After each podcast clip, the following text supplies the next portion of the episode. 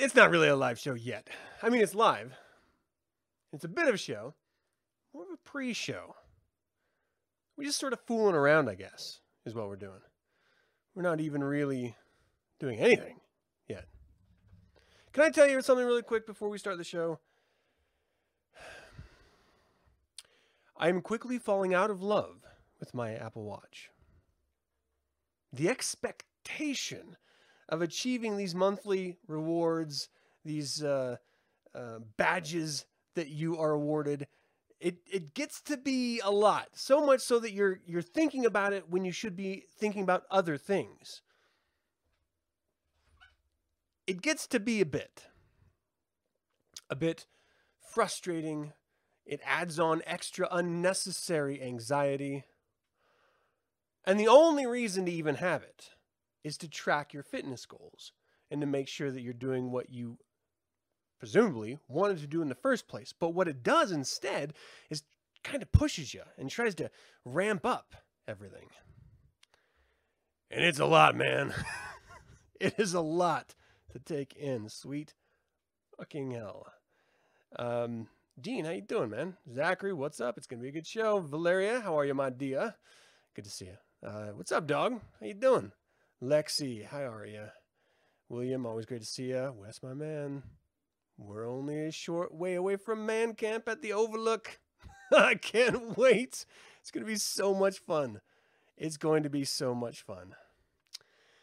Uh, holy shit, pre-show. It should just be bullshitting because I'm sitting here anyway. Not really pre-show. Because you hear pre-show and you think like there's got to be like a, da, da, da, da, da, you know, like a, I don't know. A show, you know what I mean? There's no show. Hey, what's up, Farith? Farith? Okay. So yeah, Apple Watch. It, it's uh, the bloom has left the rose. It's okay. It keeps me on track, but it can be a bit much. Um, the other thing, I guess, would be like a pre-show thing, not like a show-show thing. I am, uh, yeah, this is right. Bullshitting is pre-show. This is just bullshit. Uh, I am a, a fervent believer in taking time to just appreciate things. And what that means to me generally is on a hike or in my backyard or watching a, a, a an animal documentary or something where I just sort of stop for a minute and just really take in what it is that I'm experiencing. You know, whether it's the, the, the feeling of grass between your toes and the slight breeze crossing your face, or the sun beating down on you and uh, the leaves rustling against your shoulders as you're walking through the mountains. Um, or whether you're just witnessing a scene on the screen in your home that you would never have witnessed otherwise. That is so beautiful that it brings you to tears. I experienced that a number of times this weekend, but today, I, I have, uh, and they're not really secret, but I have these passions of watching This Old House and Ask This Old House, which is actually two different shows, um, and nature shows. I'm a, a complete fanatic. Anything David Attenborough does, I, I'm, I'm, I'm there. I'm sold. He just did, uh, released, he narrated, he didn't produce it, I don't think. Uh, he just released uh, a new show on a new film, I guess, documentary, whatever, on Apple T V that is all about how life was during the pandemic. When everyone was locked inside their homes and fear and safety, what was the animal world like? What were the environmental impacts of us doing that? And it was beautiful, as expected. And so much more moving than I, I would have thought it should have been, even for someone who watches these types of shows regularly. Like it was, it was really impactful.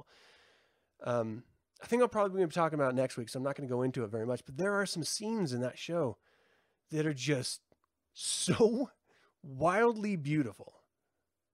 I can't believe that they're real. It's crazy. It's crazy that we can live in a planet our entire lives, consume video, thousands upon thousands of hours from all around the globe, and still find one still frame of our planet mysterious, exciting, and full of wonder. And we cannot discount the artists behind the lens of these frames, because they are truly the ones that not only were in the right spot, in the right time, but knew how to use their artistry properly to capture those frames for us so that we can then truly appreciate them. And sweet fucking hell, did they do that to the nth degree in this documentary. Oh my gosh, it's so beautiful. The planet Earth is filmed on an alien planet. We're the aliens, man. We're the virus. We're the... Uh, what, what I loved about it is that it, it just confirmed what we all know all along, is the Earth doesn't need us. No one needs us as a species. In fact, we do more harm than good on this planet. Not only to the planet itself, for our own safety nonetheless, but to the other animals that share this planet with us as well, and plants included.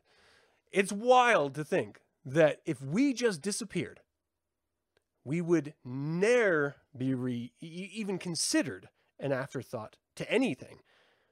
We would just be a black blip in all of history, and life would go on and actually flourish in our absence. There's something poetically beautiful about that idea. Something truly terrifying as well, as a human being, but I just think that means that we need to truly appreciate not only what we have and where we are, but act as stewards for the better interest of ourselves, for our own future.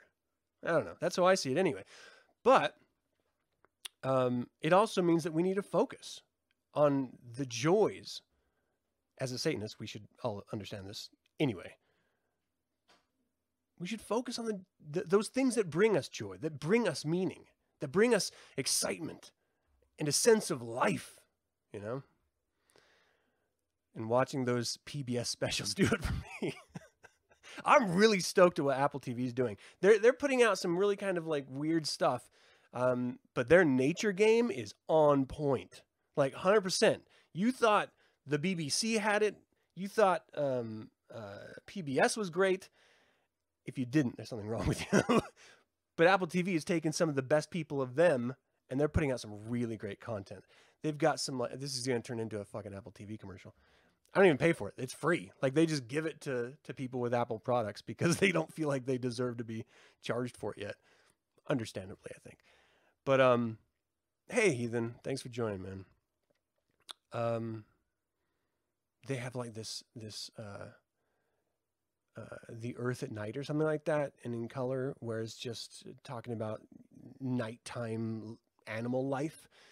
Uh, and there's like tiny animals show that's all about how these seemingly insignificant creatures live out their lives and how dangerous it is for them. And it, it's really cool. Um, good stuff though, man. I, I, I really dig that kind of stuff. Uh, And here's the other thing, like, for those of you who may poo-poo the This Old House show, Total Environments, people.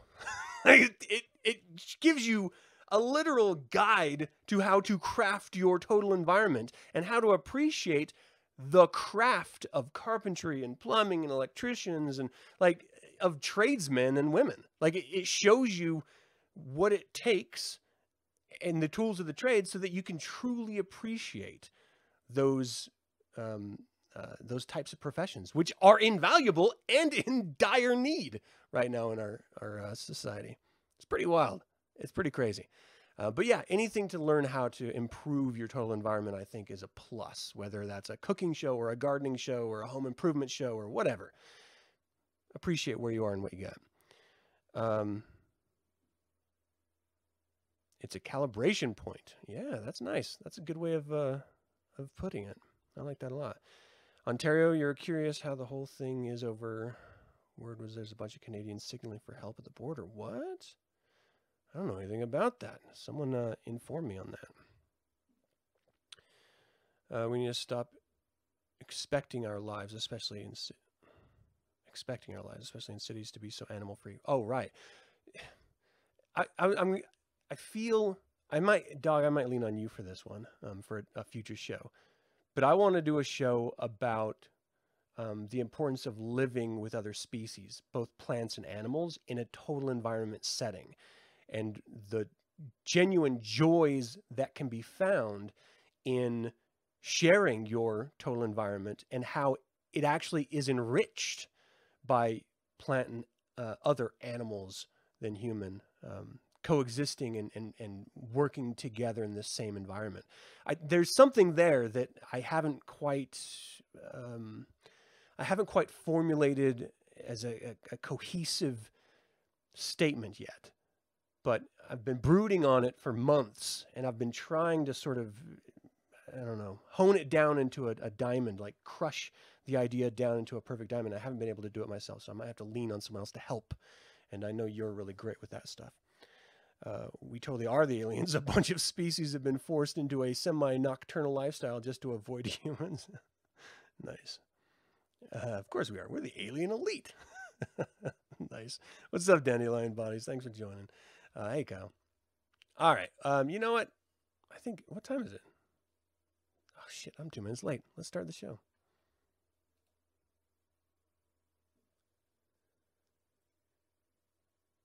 We Are Satanists by Blanche Barton is available for pre-order right now from Satan Me dot com. Pre-order this.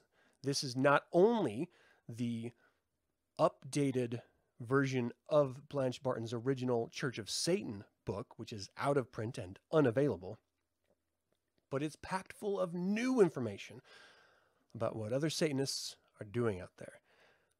I think you'll find it very interesting. Pre-order it. It should be out on or around Valpurgisnacht, which is only weeks away. I would like, if I may, to take you on a strange journey.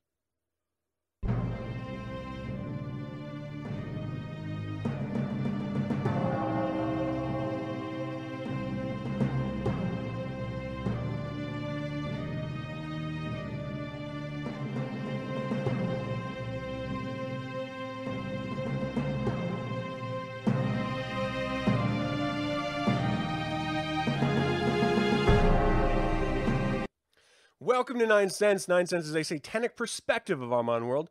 And I'm your host, Reverend Campbell. It is great to have you. Thank you so much for joining live. It is April eighteenth, and I got a fantastic show for you this week. That's right, in The Devil's Advocate, we're going to talk about uh, you needn't get your feelings hurt and how that's a good thing. The Infernal Informant, we're going to talk about a mother murdering her three children, why she claims to have done it. We'll get into that. And then uh, also the bioethics of the first human-monkey hybrid embryo. It's a thing, people. It's a thing. But it's not the first. And it certainly won't be the last. So let's talk about that. And then in the creature feature, I love this. Bubba Ho-Tep. I put it off for a little while, but I got to talk about it. I love me some Bubba Ho-Tep. So look forward to that at the tail end of the show. Before we start here, of course, there was a bit of a pre-show there. Um, I want to talk about my past week, because my past week has been filled with anxiety. Anxiety to the thousandth degree for what I'm traditionally used to dealing with. The, this sounds really stupid. I understand. I, out of, out of context, it makes me sound like a bitch. Okay, maybe I'm a bitch. But I was filled with anxiety over making my wife's birthday cake and birthday dinner. I wanted it to be perfect. And I was so worried that I was going to fuck up a step, or I was going to do something wrong, because the cake is kind of an elaborate one um, that she wanted me to make. And she'd already made it twice. And so I know she knows if it's right or wrong. And I wanted to make sure that she got what she deserves, which is exactly what she asked for. And so it was just so much anxiety working up to it. I had to go shopping, made sure I have all the ingredients right. I was like double checking, you know, measurements as I was putting the different components together. I started on a Monday. I finished it on a Tuesday, because you have to let the ch- mousse chill. Um, and then I put it all together, and we uh, put it in the fridge so it can rest as one whole unit before her birthday, which was this past Wednesday. She's finally eighteen. Woohoo! Um, And then her birthday dinner, which, you know, for me is just not a big deal. I mean, she wanted, she wanted steak and mashed potatoes. And so I barbecued up some steaks, some like nice two inch thick beasts. And uh, they were fucking awesome. And did the mashed potatoes, but I did it with like the small potatoes and kept the skins on, and I didn't crush it up, so it's completely creamy. So there's tiny little chunks of potato, but it, you know, and a little bit of skin in there, so you get all those vitamins and stuff. It was really, really good, seasoned perfectly. Um, and then we had some like green beans and stuff. Nothing exciting about them. I think they're organic or something. I don't know. But all in all, I think it was a great birthday um, dinner for her. And uh, I don't know, birthdays at my house are not like tons of balloons, and especially right now, not tons of people. Like usually we'll have some friends over or something, but you know, with the things, the way things are, we, we just kept it intimate as a family. Um, for safety's sake, I suppose. But that was so stressful, just thinking about it for weeks, knowing that it was coming up, and then the days before, like, okay, I've got to go through these steps, I got to do everything. And then at the same time that that was going on, we had already been scheduled for our first Moderna vaccination shot, uh, and that was the next day. And so it really felt like one of those World War Z moments where we went into this large arena parking lot.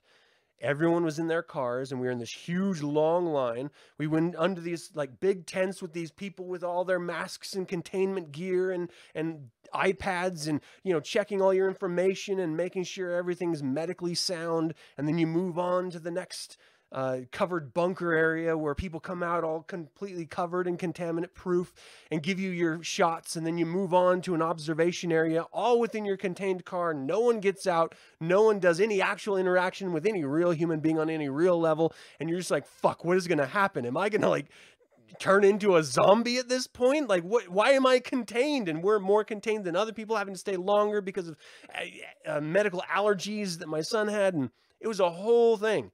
It felt very end of the world, like every type of end of the world scenario you ever see. That's what it was like. And we're fine. Everything's fine. You know, everyone had sore arms, and I had a bit of uh, fever and chills for like two and a half hours, three hours that night. We're good. We had to wait like a month before we get our next shot. Whatever. I was so worried. So much anxiety going through the process for nothing. It was crazy. Until, I guess, until if you're one of those people, um, they activate the vaccine in your system, the government, and then you die. People are crazy. Uh, you got yours because Kroger had two no-shows and the doses were going to go lost. Hell yeah! That's awesome. We had to sign up and wait for like a week and a half. So that's great that you could just slide in and grab it when you when it was convenient. Um, and then, uh, this last Sunday, I recorded the Shining podcast with a bunch of friends, had a blast, lots of shit talking, lots of insulting, which I love to do with my friends, and, uh, recorded it and shot it out. For those of you who are members of the Ninth Circle of this YouTube channel, which is just a membership level, you can check out that, and you can check out the last one as well. It was, um, Uh, this one was the Shining board game. The last one was um, Universal Monsters board game, which was awesome. It's a great board game. So if you're into it, check them out. They're a lot of fun. And my work is picking up again. Finally, we're finally getting people wanting to spend money. They know that the world is going back to normal, so they're willing to start advertising and, and get stuff out there. And I had a lot of creative pro projects that I, I, I don't know, I felt a little rusty around, to be honest. And again, that's another point of anxiety for me. Um, I want to give my best for any of my clients. And sometimes what seems like it would be really simple turns out to be really challenging. And I have to walk through all my steps, the entire creative process, in order to end up with something that I'm remotely happy about. And I got there, but it took me longer than I expected, and it took me all week, to be honest. And that, knowing that I had to present on Friday creative that was not complete, was very, very frustrating. Um, again, you never, you, you're never at the top of your game if you care about the game, because you'll always feel like you're not doing a good enough job, or you could always do a little bit better, or, you know, the process. You, you, for any creative types, you may understand this. um, there's a fear of not being able to do what you do anymore. And for me, that's my profession. So if I can't do that, I'm, what, I, what do I have to fall back on, you know? And so I have this anxiety that if I'm just not good enough, then people won't want my work anymore, and then I won't be able to pay the bills and, you know, do everything that I like to do in life um, because I have the money to do it. And that's a concern. I got kids, I got a family, and there's always that beast on your back, just like saying, you know, you're not good enough, you're not going to pull this one off, you're just going to fail. And being able to suffer through that and come out on the other end fine and better, knowing that, oh yeah, I still got it. It feels really nice. But that anxiety, man, ugh, you know, some people have writer's block or creative blocks. That's what it feels like, you know, you, and you just have to break everything down and go back to the basics and just start at the fundamental thumbnail sketch level of just, I've got to do the work. I got to do the steps of the creative process, or else I'm just not going to end up where I need to. And that's with some work that the client loves. Um, all right, let's see. Got to put your arm in the microwave to activate the shot. Nice. Um, all right, that, that's enough banter. Let's get into the show. Let's do a little devil's advocate.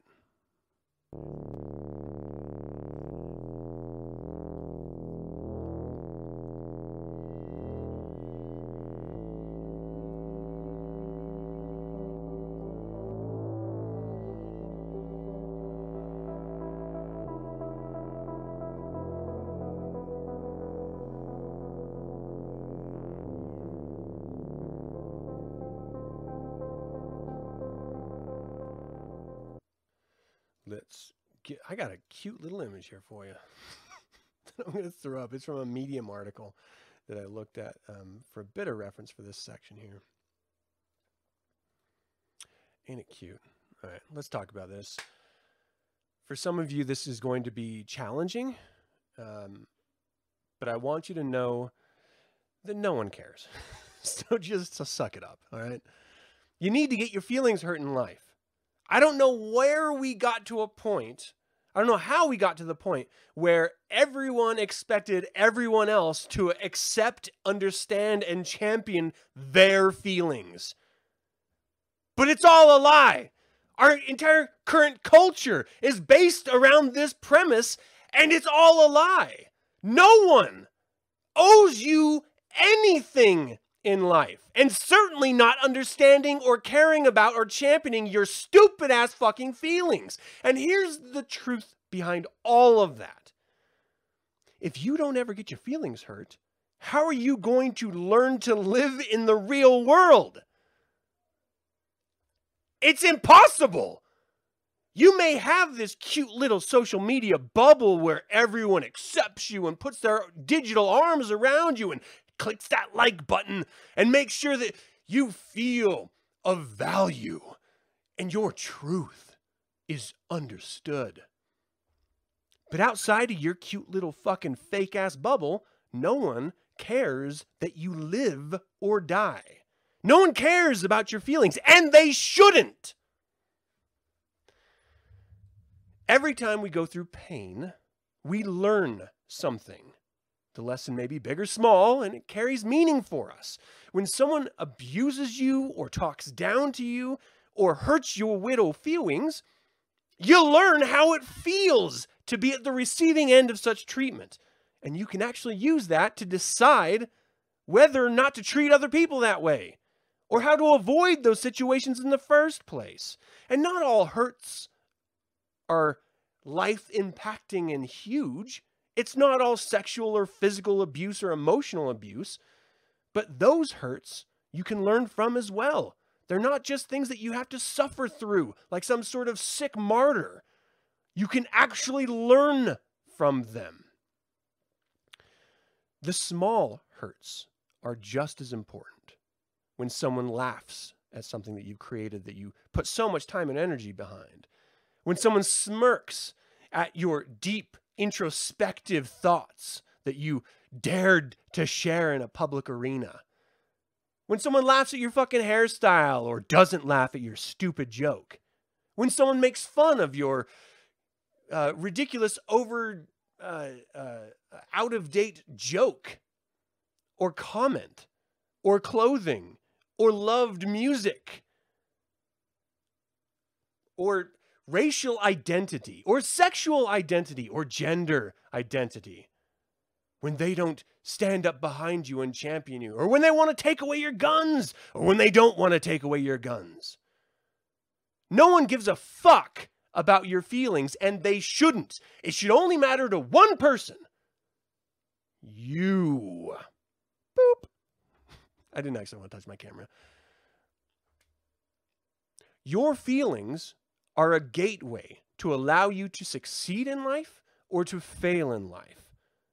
But until you've been burned, until you've been hurt, you never know the actual limits of your ability to cope with the other animals on this planet. And living in a world where everyone just pats you on your back and shakes your hand and puts you on a pedestal or a soapbox, you never actually learn from those championings. You have to fall on your face. You have to fail. You have to get laughed at. You have to get smacked in order to understand limits. And that sounds harsh and it sounds mean, but that's life. Life is harsh. Life is mean. Life is uncaring. I just spoke in the pre-show about how the human animal would, uh, the earth would be better if the human animal did not exist on it. In every measure. Does that feel good? To know that your absence is better for all life on the planet that you live on. It shouldn't feel good. It should actually bother you a little bit as a human. But it's still a fucking truth that you have to fucking deal with. There are certain ideas that hurt in life that you have to understand and get through. You may not accept them. You may not agree with them. You may not champion them. But the fact is that they're out there and they exist, and your ignoring them does not make them go away. You trying to bury someone else because they don't share your feelings does not make the problems go away.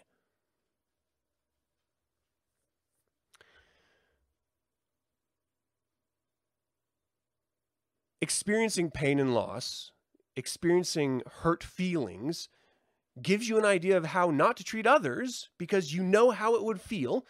This knowledge subtly shapes your personality. You are not a result of your experiences. You're a result of how you managed your experiences. You're a result of how you decided to consciously deal with the experiences life put in front of you. So yeah, you might have been sexually abused as a child or physically abused as an adult or emotionally abused, hell, as a spouse or something. How you decide to use those horrible experiences is going to define who you are. Are you just going to succumb to them and just become a victim? Are you going to process what had happened and try to move beyond them? Do the hard work it takes. You may never get over it, but working through it, that's a lot. That says something about who you are. That means you are truly strong, unworthy of what you went through, but able to move past it. Maybe someday. Empathy helps people form strong bonds with others. You can be sympathetic, but that's just plastic. That's fake. That's that's a surface feeling. Oh, I'm sorry that you fell off your bike, honey. I've never fallen off myself, but you know, maybe weaker people fall off their bikes. It must suck being such a loser. It's not real. Sympathy isn't a real emotion. That's that's you just pretending. Empathy means you truly understand because you've been there. You understand pain. It means you can connect on a more human level than anyone else could ever dream of doing so. And not everyone wants to, and that's okay. But for those who do, it gives you a foothold up. People who are empathetic manage to have great relationships as others feel they understand in, uh, in the presence.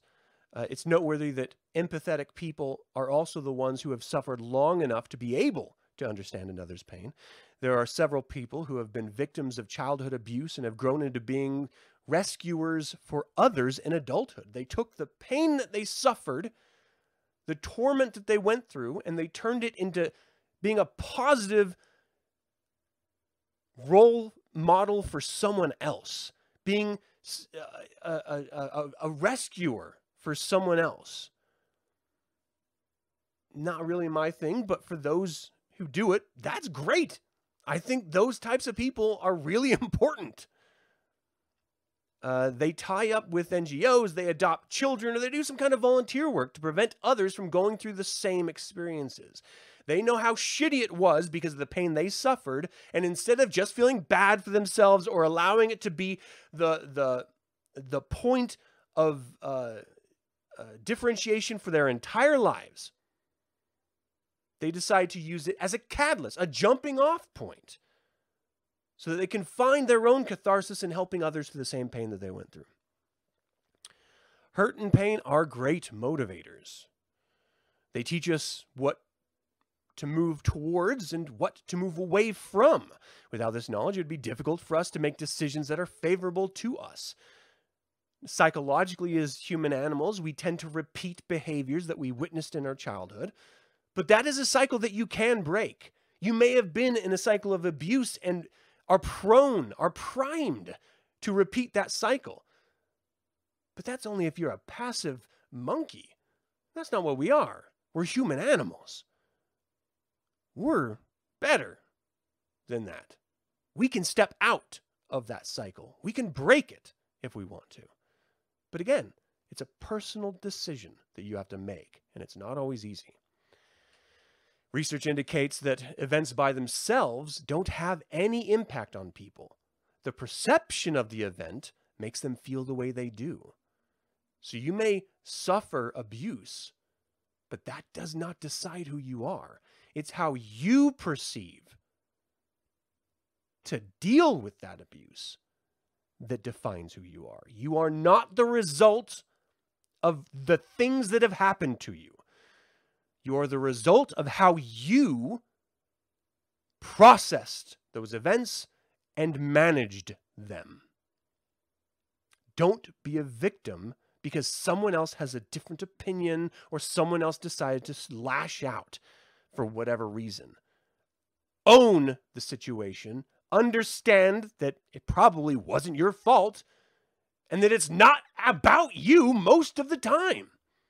That's something that a lot of people have to really get their heads around because it doesn't make sense. I'm the one being hurt. How is it not about me? The person doing the hurting, they're probably repeating a cycle that they went through themselves and they're not strong enough or not aware enough to get out of. Or maybe they're just the terrible people that just exhibit, that just exist on this planet. Sometimes people are just worthless. They don't deserve, there's no sanctity of life. That means sometimes you just get bad seeds out there. Sometimes you're attracted to those bad seeds. Sometimes those bad seeds are really, really great at pulling you in and just hurting you over and over and over again, making you their toy of pain. It's not about you. It's about them. You can choose to break out of that cycle. And it's not easy. It's easy to say it, but it's not easy to do it. But you can. You are not entitled to have others accept or understand your perceptions. It's nice when they do, on their own terms, but you're not entitled. You just happen to have been born, happen to have existed long enough to perceive others' engagements and interactions with you, and happen to have the sensitivities to be hurt when they don't see things the way you do. We are in a poisonous culture, fed, nurtured by social media, that is just killing our species from the inside out. And we're just jumping in the pool in the deep end, thinking it's so much fun and how exciting it is. All the while, it is literally killing us. If you are a heteronormative person, you do not, you're not owed anything simply because you just happen to be the most common form of life, uh, of human existence. If you are homosexual, you're not special. You're not entitled to others accepting you in the same way that heteronormative people are not entitled to have people accept them as being heteronormative. It hurts worse because you're a minority and you get dumped on more, which sucks, but you're not entitled to anything. No one is entitled to equality or happiness. Some governments, some societies encourage the pursuit of happiness. They put down laws and regulations in order to provide as close to an even playing field as a society can, but it's not complete. And there will always be someone out there who thinks you're a piece of shit because you like a certain fandom, or you wear your hair a certain way, or you got a stupid fucking tattoo, or whatever it is, for whatever reason. Maybe it's who you love, maybe it's how you identify. There will always be someone out there, or groups of people, or masses of people, or entire cultures of people who want you dead. Do you just fall down because of that? Do, do, do, you, do you feel worthless as a human being? No, that's just them. You are the most powerful part of your own life, and how you decide to process others' hate is the most important part of who you are. Not how you feel, how you process. Um...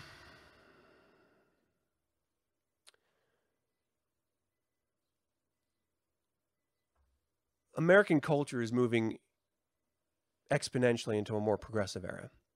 Personally, I'm in favor of that. There will forever be those who are not. The downsides to that is that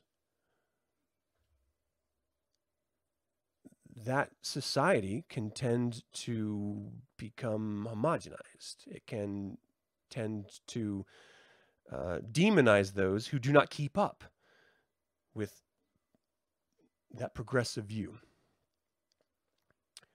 And that could be the death of a progressive movement. It's okay.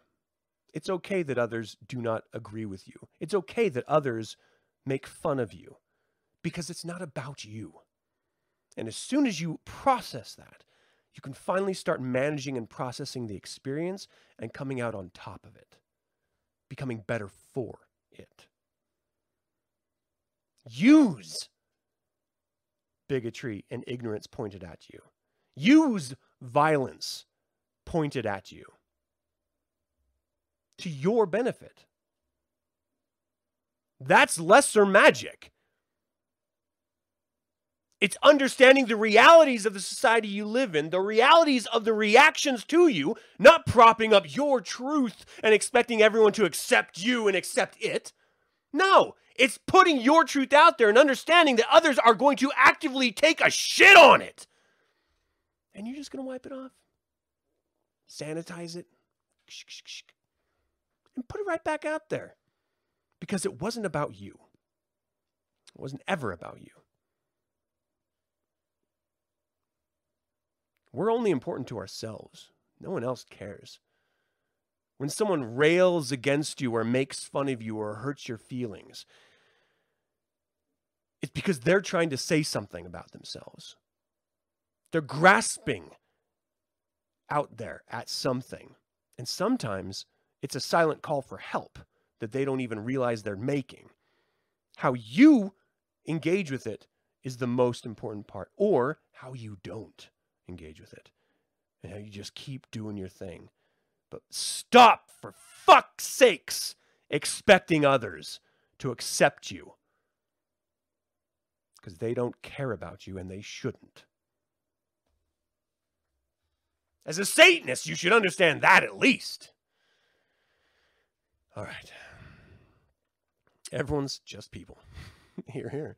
You struggled with uh, your own self-worth for years, and most importantly, things you had to learn was how to move past how family and friends perceive your value. It's a hugely important idea and a very, very difficult one to get past. But you're not the sum total of what others say about you or feel about you. You're the sum total of what you create within yourself and of yourself. And only you can do that. It, it's, it's such an empowering idea that it doesn't matter what other people think. That's a great fucking idea. Just latch on to that. I don't want people to accept me because I don't care what they think. The only thing important to me is how I feel, how I engage with my life, and how that engagement makes me, again, feedback loop, feel about myself. And for those around me that I've chosen to love, their opinions matter.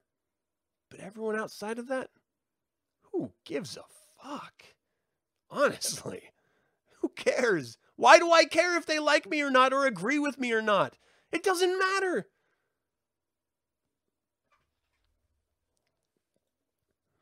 Uh, this is right. Three F's. If they aren't funding, feeding, or fucking you, who cares? I guess I could have just done that as a segment. It would have been shorter. Uh, probably better. All right. Let's move on to uh, the Infernal Informant.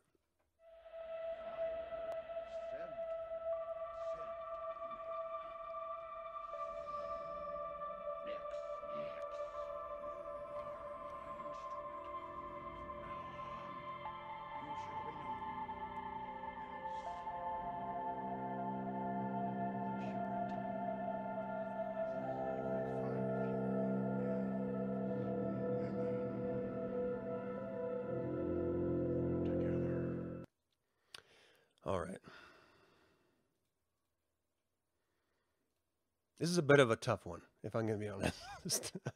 I was a little uh, shook by this when I first read it. Mother says she killed her three children to protect them from abuse. This is from N B C News. A woman suspected of killing her three children in Los Angeles said she did it to protect them from abuse.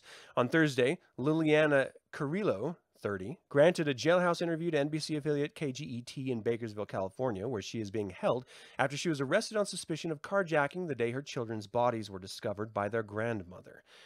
The children, Joanna, three, Terry, two, and Sierra, six months, were found the morning of April tenth in an apartment in the Reseda section of Los Angeles.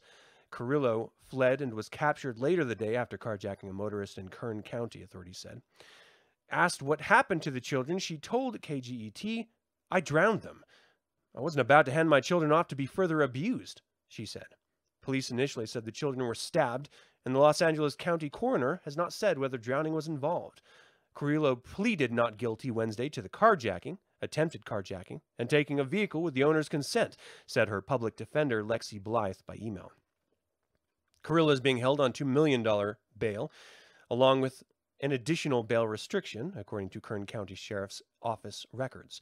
The Los Angeles County District Attorney's Office has not charged her in the deaths of her children, and a smoke, uh, spokesman did not immediately respond Saturday to a request for information.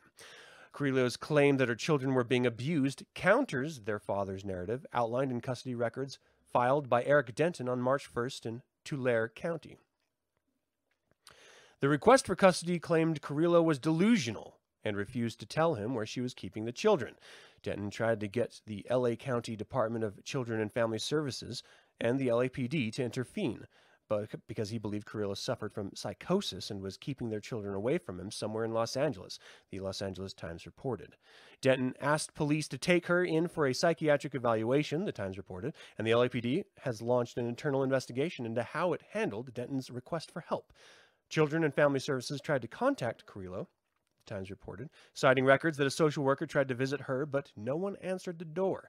Denton has been scheduled to visit the children the day after they were found dead, court records show.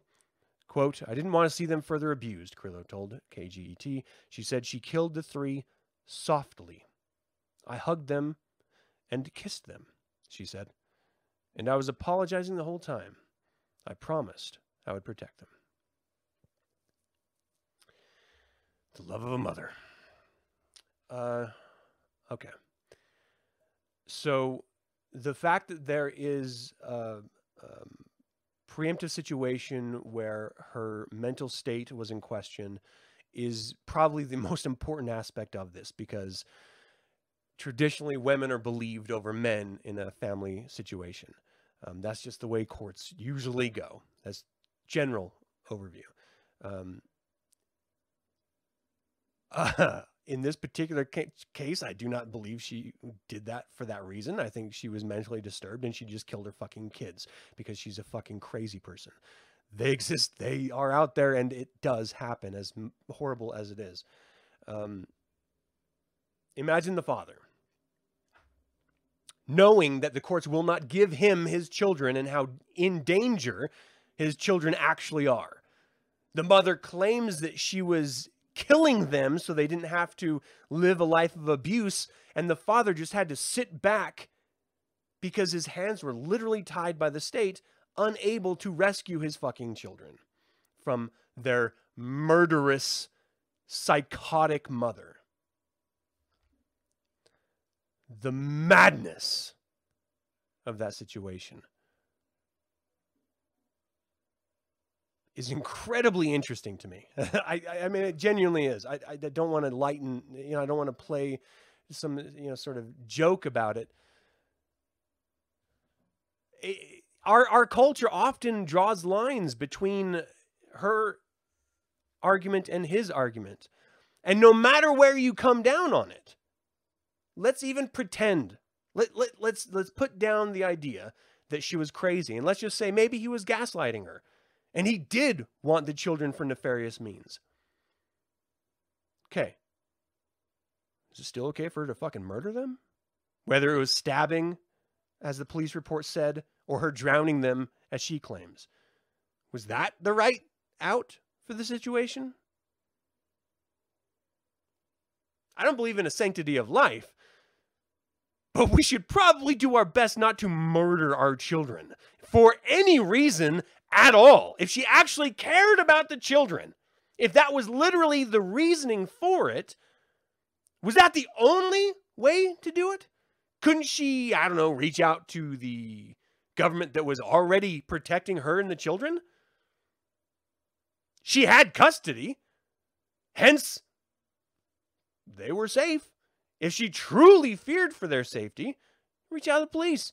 They would have quickly threw up a court order and banned the father pending investigation. As shitty as it is, because in this particular case, I do think she was fucking crazy. That's how things work.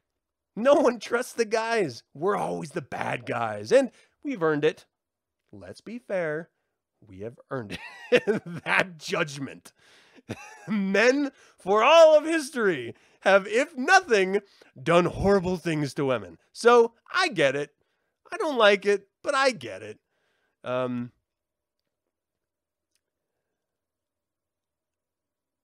I I don't I don't live in a world in any situation that I can conceive of where ending my children's life would be the preferred outcome. Ever.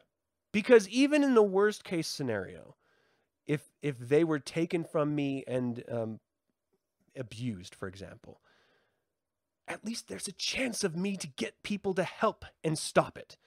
At least there's a chance that they can have a future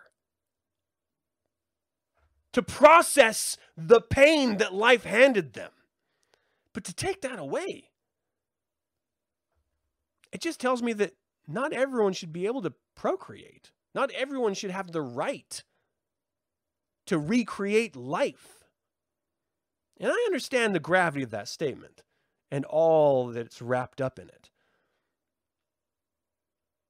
I don't think that everyone should have the right to take someone else's life in the same way that I don't think everyone has the right to deliver life. Because human beings are fragile, distraught creatures. we can't even take care of ourselves as a species, let alone, in some cases, our own offspring. And some of us are just bad.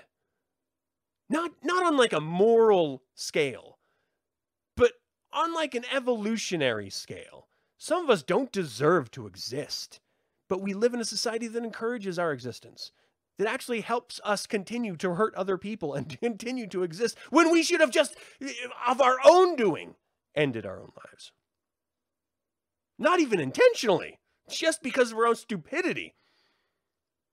This woman is in line with that. She should never have been a mother.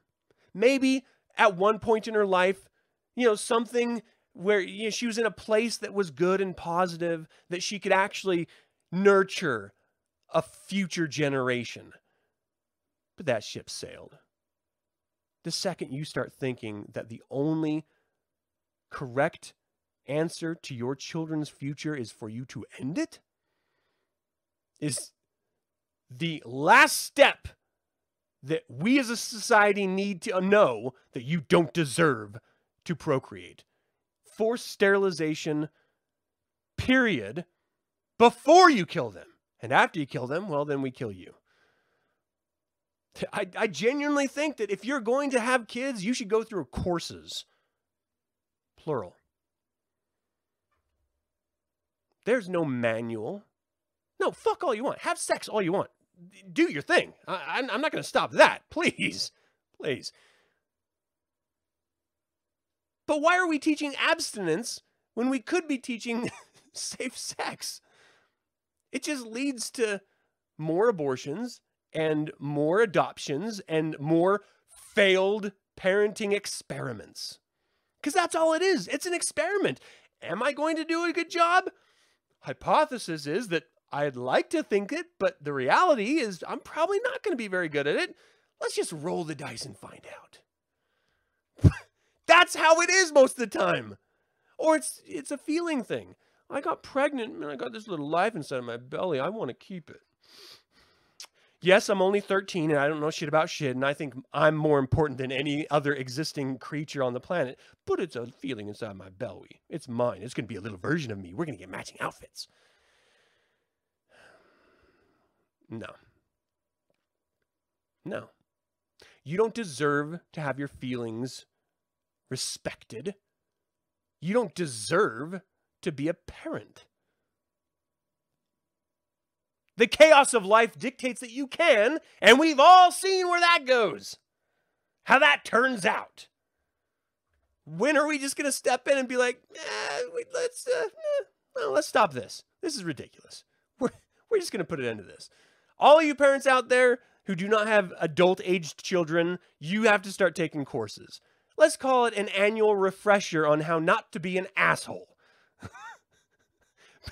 Because at best, that's all you need. Just don't be an asshole as a parent. Encourage the kids to be their own selves and, and to follow whatever it, it interests them in a positive way. Don't squash them and make fun of them and hurt them. Just allow them to experience and process life. Be there to help them when they truly need it. Not when you think they do, but when they ask for it. And other than that, just sort of get out of the way and make sure they have food and shelter. They'll be okay. It's not an extensive course, but it's a bit of a reminder of sorts. All right. What if your kids are really ugly?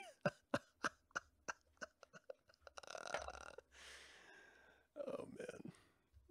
That's actually really funny. Um, because some people have to deal with that. Uh... Uh, for every for every human being I've run across um, that uh, objectively is unattractive, there's something about them that can be found attractive. Whether it's a personality, whether it's a quirk, whether it's a trait, whether it's uh, an aspect to who they are as a person. Maybe it's just what they do. Um, there's something attractive about it, and so I don't think physical appearance is enough to be the deciding factor whether they should die or not. It reminds you of people saying, you have to respect his opinion. No, I respect the right of his opinion, but the opinion might be really fucking idiotic. Here, here, Vil. I think you're a little behind on the stream, but yes, I agree. Um, some creations are atrocities. ten dollars says it would have gone differently had it been uh, the mom asking for help with a psychotic father. We are really going to have to look at how we deal with fathers in custody in this country. I agree. I really agree. Um, not all men are the way men were in the twenties, you know, nineteen twenties, uh, where they, you know, they, they, they were very demanding. Women didn't have rights. And so men treated them that way. We're not there as a culture. Some guys think we are, but they're a minority. The majority of guys actually who, who are in relationships actually care about the person to some degree that they're with, uh, for whatever reason, and have as good or bad a chance as being positive parental role models as the mother, regardless of what's between their legs. It's a crazy thought, but I think it's a real one we should consider. Start with a car, a dog, just makes you be like, sit down and shut up, Tracy. When I was, when I was uh, growing up, before I had kids, I always imagined them, oh, they're kind of like dogs, right? You just sort of take care of them and you, you know, nurture them, make sure they're happy and stuff. No, no, it's much more involved. My idiotic childhood mind thinking that was way off, way off. It is much more involved, much more rewarding as well, um, but it's much more challenging and it takes a toll. It, it takes something from you as a human to raise other humans. And not everyone is capable of giving that. There's a price to be paid. And if you're not willing to pay that price, you should not be a parent. It's that simple. Um, all right. So that being said, let's dive into the second one. I just, I, I, I wanted to talk about this article, not for the tragedy of it, because I, I think it's fucking horrendous. And it, it pulls out a lot of like crazy emotions in me when I read the story. But because I like the what if, the his side versus her side versus society's perception of those sides. Could these children have been saved if it was the mother reacting, as Dog put it, um, to the father's psychosis? Probably. Is the guy's uh, opinion diminished simply because he's a guy? Probably. Is the mother always given the benefit of the doubt because she's a mother and they're supposed to have maternal instincts, even though not all mothers do? Yeah, societally, yeah. They're given the benefit of the doubt. And these three children suffered for it. And that's the chaos of our universe. So you tell me life is fair. You tell me that everyone's equal. You tell me that everyone has the right to their feelings. What about these kids? They didn't choose to be born. They didn't choose the parents they had. They didn't choose the fucking crazy mother who murdered them.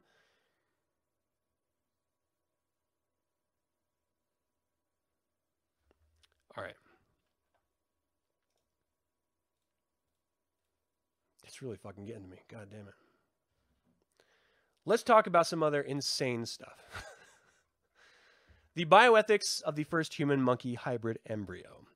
This is a bit of a long one, so I'm asking you to, uh, you know, strap in and, and, and go on the ride with me. This is actually from salon dot com. Depending on your point of view, the creation of an embryo that is part human and part monkey is either a great opportunity for medical experts to create organs and tissues for human transplants, or the starting point of a horror movie. Either way, that premise is now a reality. Per a new study published in the scientific journal Cell, a team of scientists led by Juan Carlos Izpisua Belmonte of California's Salk Institute for Biological Studies created the first embryo to contain both human cells and those of a non-human primate. In this case, those of long-tailed macaques. Macaques? Macaques, I don't know. I'm going to say macaque. I'm probably saying it wrong. Uh, the type of creation is known as a chimera, or an organism that contains genetic material from two or more individuals. Izpisua Belmonte's team injected twenty-five human cells, known as induced pluripotent stem cells, or I P S cells generally, and H I P S cells, when they come from humans, into the embryos of long-tailed macaques, monkeys. Human cells were able to grow inside one hundred thirty-two of the embryos, and the scientists were able to study the results for up to nineteen days. Many sources report that at the first human as the first human, uh, half-human, half-monkey embryo, although The Guardian claims that the same team actually developed one in twenty nineteen. Salon reached out to Izpisua Belmonte to clarify, and will update the story if or when he responds. This chimera experiment wasn't the product of mad scientists testing ethical limits. It had real scientific purpose and value. Indeed, with more research and a bit of luck, scientists could use the knowledge from these experiments to grow human organs in other animals. Quote, "This knowledge will allow us to go back now and try to re-engineer those pathways that are successful for allowing appropriate development of human cells in these other animals," Izpisua Belmonte told N P R. The embryo in question is not the first chimera to be created by scientists. For instance, Belmonte and the Salk Institute were marginally effective in creating human pig chimeras in twenty seventeen, the same year that researchers in Portugal created a chimera virus, in their case a mouse virus with a human viral gene. There are also chimeras that occur naturally, such as a twin who absorbs the other, uh, the other's D N A. American singer Taylor Mule says that a large section of skin on her torso is darker because it comes from her fraternal twin's genetic material. The potential advantage of creating human-monkey chimeras is significant. It is often difficult for doctors to have enough organs to provide transplants to patients who desperately need them, and creating successful chimeras could allow scientists to manufacture organs rather than depending on donors. As Belmonte told N P R, "This is one of the major problems in medicine, organ transplantation. The demand that is much higher than the supply." Julian Copeland, a research fellow from the Biomedical Ethics Research Group, Murdoch Children's Research Institute, and Melbourne Law School at the University of Melbourne, pointed out in an email to Salon that the bigger concern about chimeras is when they lead to live-born creatures. These were just an early embryonic stage, but if scientists are eventually able to develop human-pig chimeric animals for organ transplants, things could become ethically questionable. Quote, "Most people think that humans have much greater moral status than, say, a pig," Copeland explained. "However, a human-pig chimera would straddle these categories. It's neither fully a pig nor fully human. How then should we treat this creature?" Indeed, the chimeric embryo experiment already entered some ethical gray areas, as Copeland noted. In many jurisdictions, human embryo research is subject to the fourteen-day rule, which limits research to the first fourteen days of embryo development. These chimeric embryos were cultured some nineteen days post-fertilization. Should the study have stopped at fourteen days? Arguably not, since only a small portion of their cells were human. But how many human cells are too many? At what stage should a chimeric embryo be treated like a human embryo? Doctor Daniel Garry, a professor at the University of Minnesota, who has written extensively about the science and ethics of chimeras, broke down the issues with Salon by email. He noted that ethical concerns against the technologically, uh, technology include fears of human cells contributing to off, t uh, off-target organs such as the brain, although he added that he and his colleagues recently showed that his, this contribution does not occur. Likewise, he feared the possibility that a human embryo could wind up being inadvertently developed in a large animal. Moreover, Garry said that with a chimera research in general, ethics issues abound regarding the human who contributes cells to such research. In the case of the monkey-human chimera embryo experiment, humans who contributed cells that were reprogrammed were aware and gave consent to have that happen. Garry added that there were also questions about whether some organs might be appropriate, but others not. For example, generating a pancreas or heart is okay, but having a monkey or a pig with human skin or human hair may not be okay for some reason. He also noted that there are usually ethical arguments that arise when there is a paradigm shift discovery from people who are that leery of scientific advances.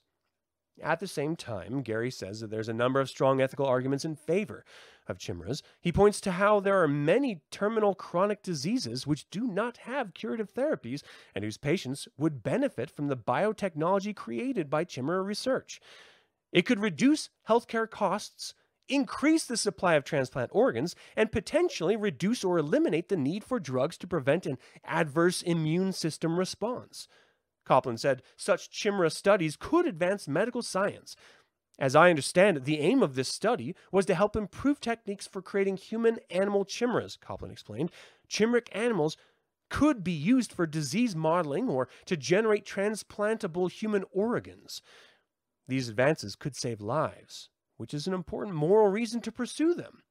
Henry T. Greenlee, a professor from the Center for Law and the Biosciences at Stanford University, who wrote about the ethical questions pertaining to chimeras in Cell, told Salon that defining what counts as a chimera is tricky. Every time a person gets an organ transplant, the result is an intraspecies chimera. An organ, uh, organism is made up of cells from two members of the same species, Greenlee noted. Another example is the way that some pregnant women end up permanently carrying cells from their fetuses.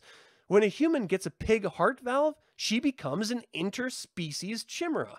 When a mouse gets human cells, for example, to test to see how committed they are to developing to a development path, whether or not they're uh, pluripotent, that's a chimera. He also noted that scientists might put human brain tissues into a rat's brain to study the human cells in a way that would not be ethical to do in other people, since they eventually need to kill the test subject and study its brain slices. What makes the new monkey-human chimeras unique, Greenlee explained, is that they were manufactured by injecting human cells into an embryo at its blastocyst stage, or right before an out-of-body embryo could normally develop without being implanted into a uterus. That means that the human cells and the monkey cells are so early in their development that the human cells might end up in any body tissue, Greenlee noted. These types of chimeras are not difficult to create within the same species, but are harder to do the more two species diverge. Naturally, the researcher's ultimate goal is to develop technology that will allow them to create large quantities of human organs for transplantation. They tried the monkeys to see if the human cells would do better in this closer species. Answer, yes. And whether they could then learn how to make human cells thrive in pig or sheep embryos.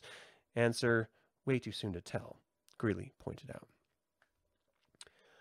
Wow. Uh, this, I, I am so all over the fucking board with this one, if I'm being one hundred percent honest. Uh, I do see the benefit. um... If if they are uh, harvesting organ, if they're growing organs on the back, just for sake of argument, um, on the backs of other creatures, right? Like uh, we saw human ears being grown on rats, for example, in order to transplant them.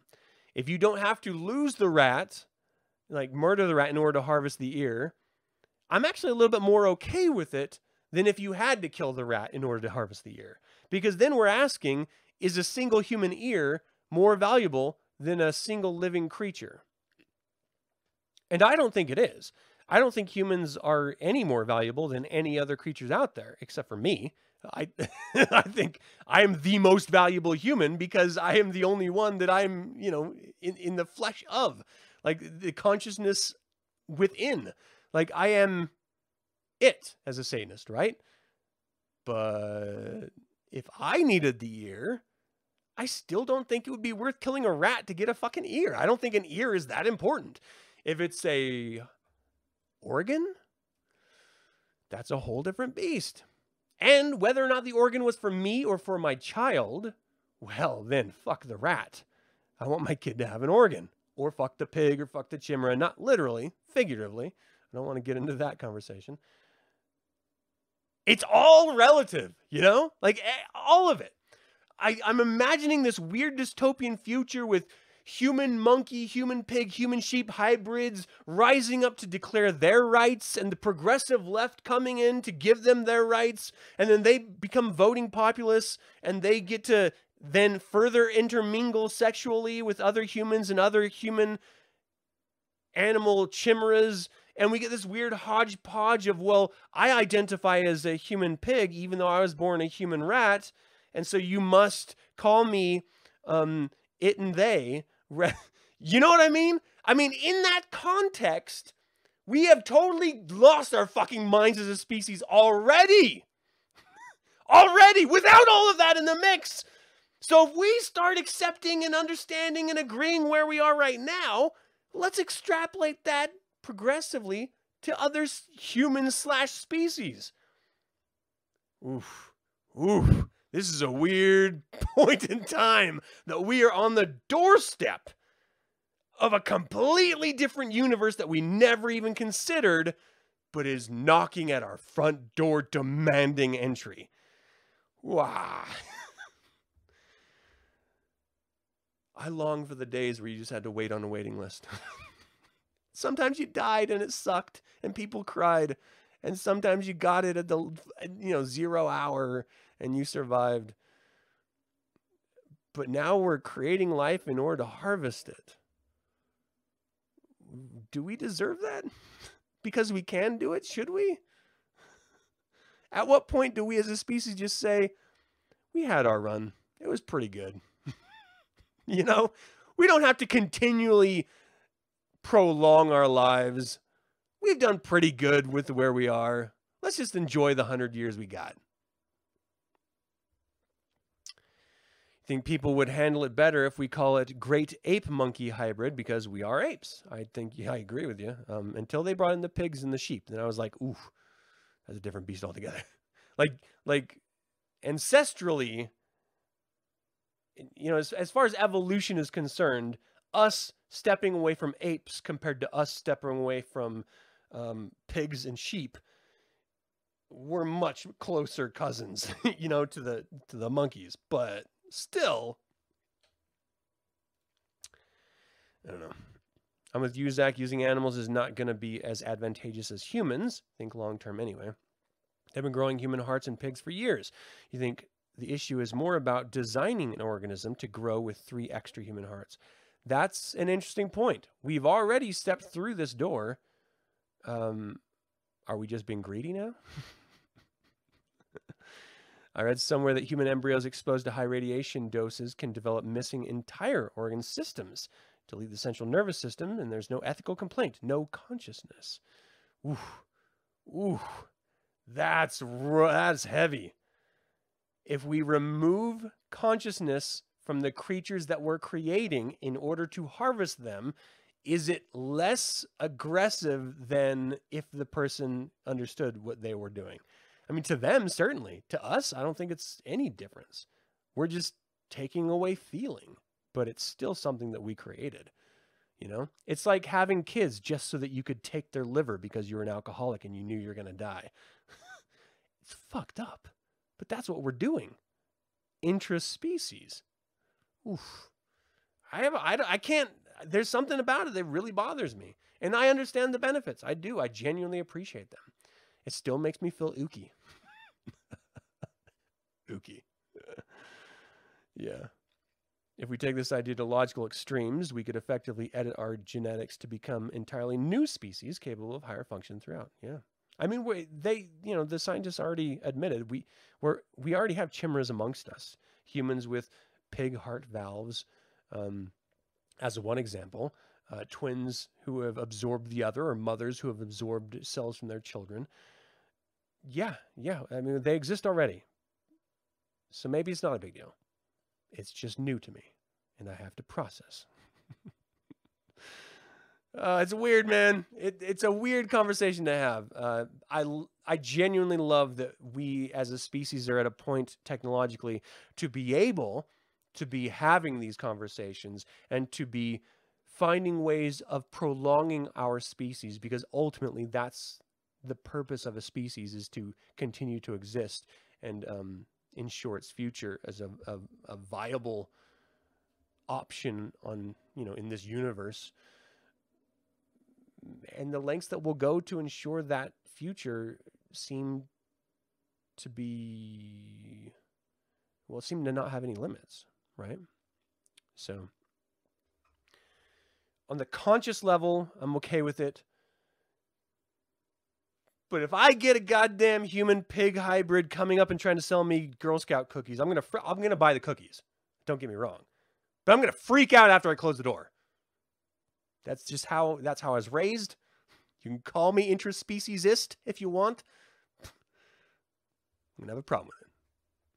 Genetic and eugenics experiments should be carried out on the worst incarcerated criminals of society. Yeah, on the face of that, I, I agree with that statement until, you know, they start running out of rapists and murderers and child abusers. And then they have to start going to lesser crimes like drug crimes and traffic violations. And, you know, not all criminals are made equal. You got to have some sort of like, Gattaga's awesome. Gattaga's awesome. That's one of my favorite sci-fi films. One of them. It's great. I'm just a big Ethan Hawke fan anyway. The first Purge was awesome. Um, Great Expectations was awesome. Explorers, another sci-fi flick from back in the day, was awesome. If you haven't seen it, you should check it out. Uh, okay, well, anyway, that, that's enough of that. Let's get on to a little fun with Creature Feature.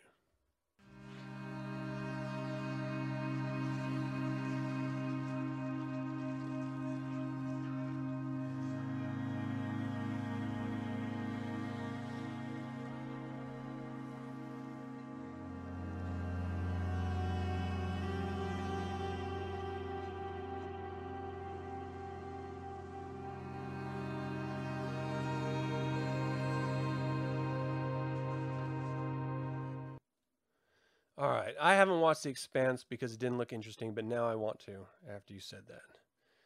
Because I love that concept. How human are we if we're not on terra firma? If we were never born on terra, on Earth, we don't know what it is. Can we still be human? We're human simply because we evolved on this planet to this planet's environments and shifting, you know, climates and, and terrains. Absent that, what are we? But screw all that, because we're going to talk about Bubba Ho-Tep. If you don't know this film, you've been living a sheltered life, and I need to be the one to expose it to you in all of its lumpy glory. There's some moments that are a little... um, Bubba Ho-Tep, here's the log line. Let me whet your appetite here. Elvis Presley and a black J F K stay in a nursing home where nothing happens, until a wayward Egyptian mummy comes and sucks out old people's souls through their a-holes. That's right. Two decide to fight back. That is the logline. Bruce Campbell is Elvis Presley. Ossie Davis is John F. Kennedy, the black John F. Kennedy. Ella Joyce is the nurse that has to do that thing with Elvis's wang. Uh, Heidi Man Marnhout... Oh, I can't remember who she was, sorry. Bob Ivy is Bubba Ho-Tep himself, the, the mummy who sucks out souls of the elderly through their a-holes. This had a budget of one million dollars, and it brought in one point two million dollars, and immediately became a box, uh, I'm sorry, immediately became a cult hit. Now, they did a bit of a road show because, there again, this was a very small-budget film. Uh, it was uh, uh, filmed, co-produced, and directed by Don Coscarelli of Phantasm fame, um, the whole Phantasm series. He got this script from the novella of the same name by Joe R. Lansdale, which originally appeared in the anthology The King is Dead, Tales of Elvis Postmortem. Took it, wrote a script about it, made this amazingly fun film about it, and got some great actors to play these wonderful roles. I'm a big Elvis fan. I'm a big Bruce Campbell fan. I'm a big horror fan. And so you marry all of those together, and you've got a human, monkey, Bubba Ho-Tep Egyptian mummy, asshole-sucking fun film for the whole family. Actually, it's not really for the whole family. But there's a, there's... this film on the surface is just kind of a ridiculous horror film, right? Alternate history type horror film. But there's some underlying real, like, emotional depth belying the entire storyline um, from Elvis's perspective. Okay, so uh, originally the film was roadshowed by the director across the country. Only thirty-two prints were made and circulated across various film festivals. It garnered critical success. By the time it was released on D V D, it was already achieving cult status due to the positive reviews, lack of access, and inclusion of Bruce Campbell. The novella and film revolve around the ancient mummy played by Bob Ivy, terrorizing a retirement home. Bubba Ho-Tep also deals with deeper themes of aging and growing old in a culture that only values the young. That is what I'm talking about. And that snippet is something that as I grow older, the, it becomes much more prescient to me, but also much more apparent. And I'm not like old or anything, but I guess I'm kind of old for some people. We value youth in our society and beauty to the extreme. There's this really great scene where um, uh, Elvis's roommate dies and his daughter comes to collect his possessions, sort of rifle through everything. She's wearing this super short skirt and she bends over, showing him, uh, her, showing him her ass and panties and stuff. She doesn't care because he's a harmless old man who, you know, can't even get it up on his own accord. And so he is less important than a dog to her. And that's what elderly people feel in life, that no one cares about them. Why should they? They didn't care about them when they were the young ones. It's just this horrible state of the human experience that no one really likes to talk about. When you start, when you get to a certain age, you stop mattering in our society. And there are cultures out there who revere their elderly to some degree, but the more modernized those cultures become, the less true that statement rings, and the more focused they become on youth and beauty, and popularity too, through social media. So where does that leave all of the other humans who have already done all that bullshit? And they're on the other side saying, look, we still have things to say. We still have things to contribute, but you're not even giving me the chance. The older I get, the closer I get to it, the more I appreciate, and I'm kind of bummed out by it. Um, however, that's not the focus of the films. The focus is on some really, you know, just typical B horror movie, wonderful scenes. Like there's an entire scene of Elvis trying to capture this scarab that is attacking him. And it's, it's reminiscent of when uh, Bruce Campbell uh, was um, uh, Ash in The Evil Dead, and his hand becomes uh, corrupted by evil, and he has to fight his own hand as it's like bashing plates over his head and poking his eyes, and he has to eventually cut it off. Spoiler alert for Evil Dead. It's amazing.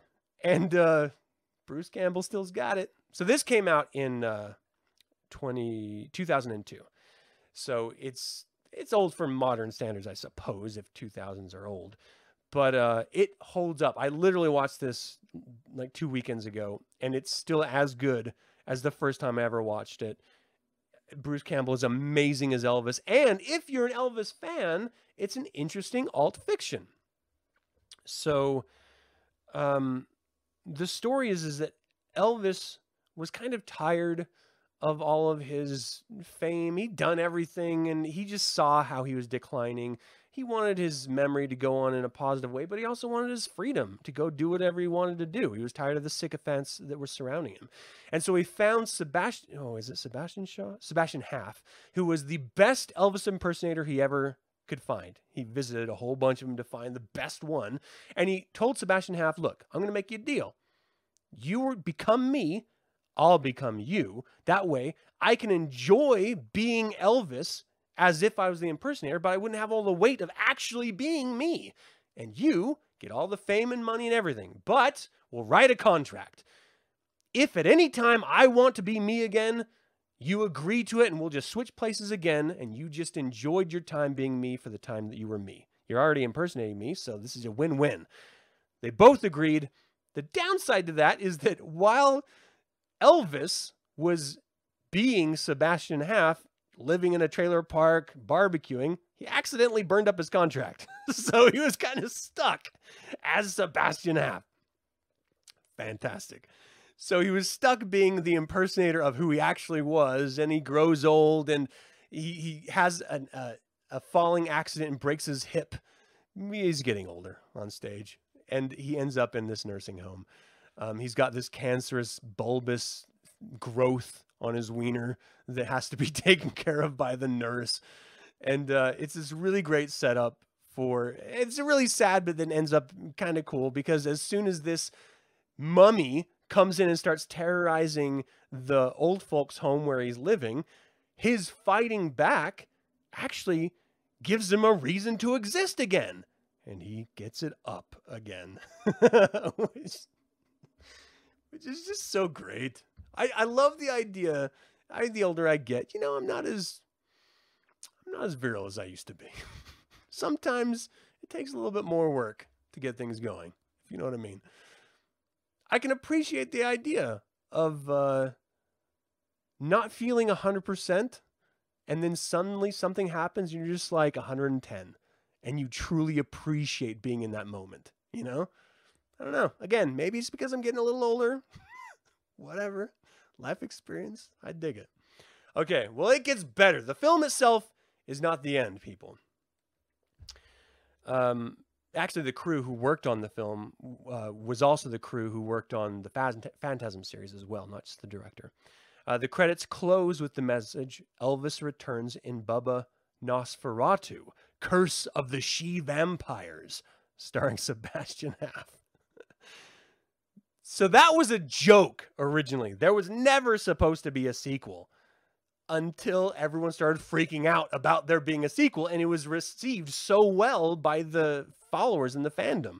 Then um, uh, Coscarelli was like, okay, well, maybe we'll do a sequel. They put together a treatment and everything. Bruce Campbell ended up bowing out because he didn't uh, like the direction that they were taking it, or they just had different disagreements, but he wanted to maintain the friendship. So he's like, look, go with someone else. I'm moving on. They actually reached out to... Um, oh, what was the guy's name? I didn't put it in my notes. He did... Uh, He was in Sons of Anarchy. He did um, Hellboy originally. Oh, I can't believe I can't remember his name. Anyway, he was going to take the role of Elvis or Sebastian Haff and be in the sequel, um, but it just never really happened. So, uh, as they said it, initially Coscarelli never intended to, to create a sequel to Bubba Ho-Tep. As the end credits announced the second film entitled Bubba Nosferatu, he eventually changed his mind after this and seeing the positive reception, and inquired what the sequel would be, uh, when, the re when it would be released. The sequel would center around the production of a lost Elvis movie from the fifties or sixties, and would bring in Paul Giamatti as Colonel Tom Parker. How great would have that been? So it would have been a young, beautiful Elvis fighting vampires. She, uh, she vampires. Come on! I want to see this film! Let's make this happen, people! In twenty eighteen, I D W Publishing released a five-issue limited series adaptation of the novella retitled Bubba Ho-Tep and the Cosmic Bloodsuckers, which ended up being the sequel that was written but never produced. The series was supervised by Lansdale, written by Josh Jabkuga, and illustrated by Tad Galusha. In twenty nineteen, Dynamite Entertainment published a four-issue crossover miniseries, Army of Darkness slash Bubba Ho-Tep, which followed on from the original story and saw Elvis team up with Bruce Campbell's iconic character, Ash Williams. It's all in-universe, man. If you love this stuff, it's all there. So I'm going to have to now pick up this damn novella, this graphic novel, because they're never going to make the film, which is a travesty, because they're making another Evil Dead. I, I want to see another Bubba Ho-Tep or, or whatever. Ron Perlman, thank you so much, dog. Um, uh, yes, John, Ron Perlman. Okay, so this is a fun, fun, fun, fun, fun film. If you love Elvis, it's awesome. If you love mummies, it's awesome. If you love watching old people kick undead ass, it's awesome. If you just love Bruce Campbell, it's awesome. There is no world that exists that this is not an enjoyable watch. So do yourself a favor. Uh, I, uh, I M D B gives it a seven out of ten.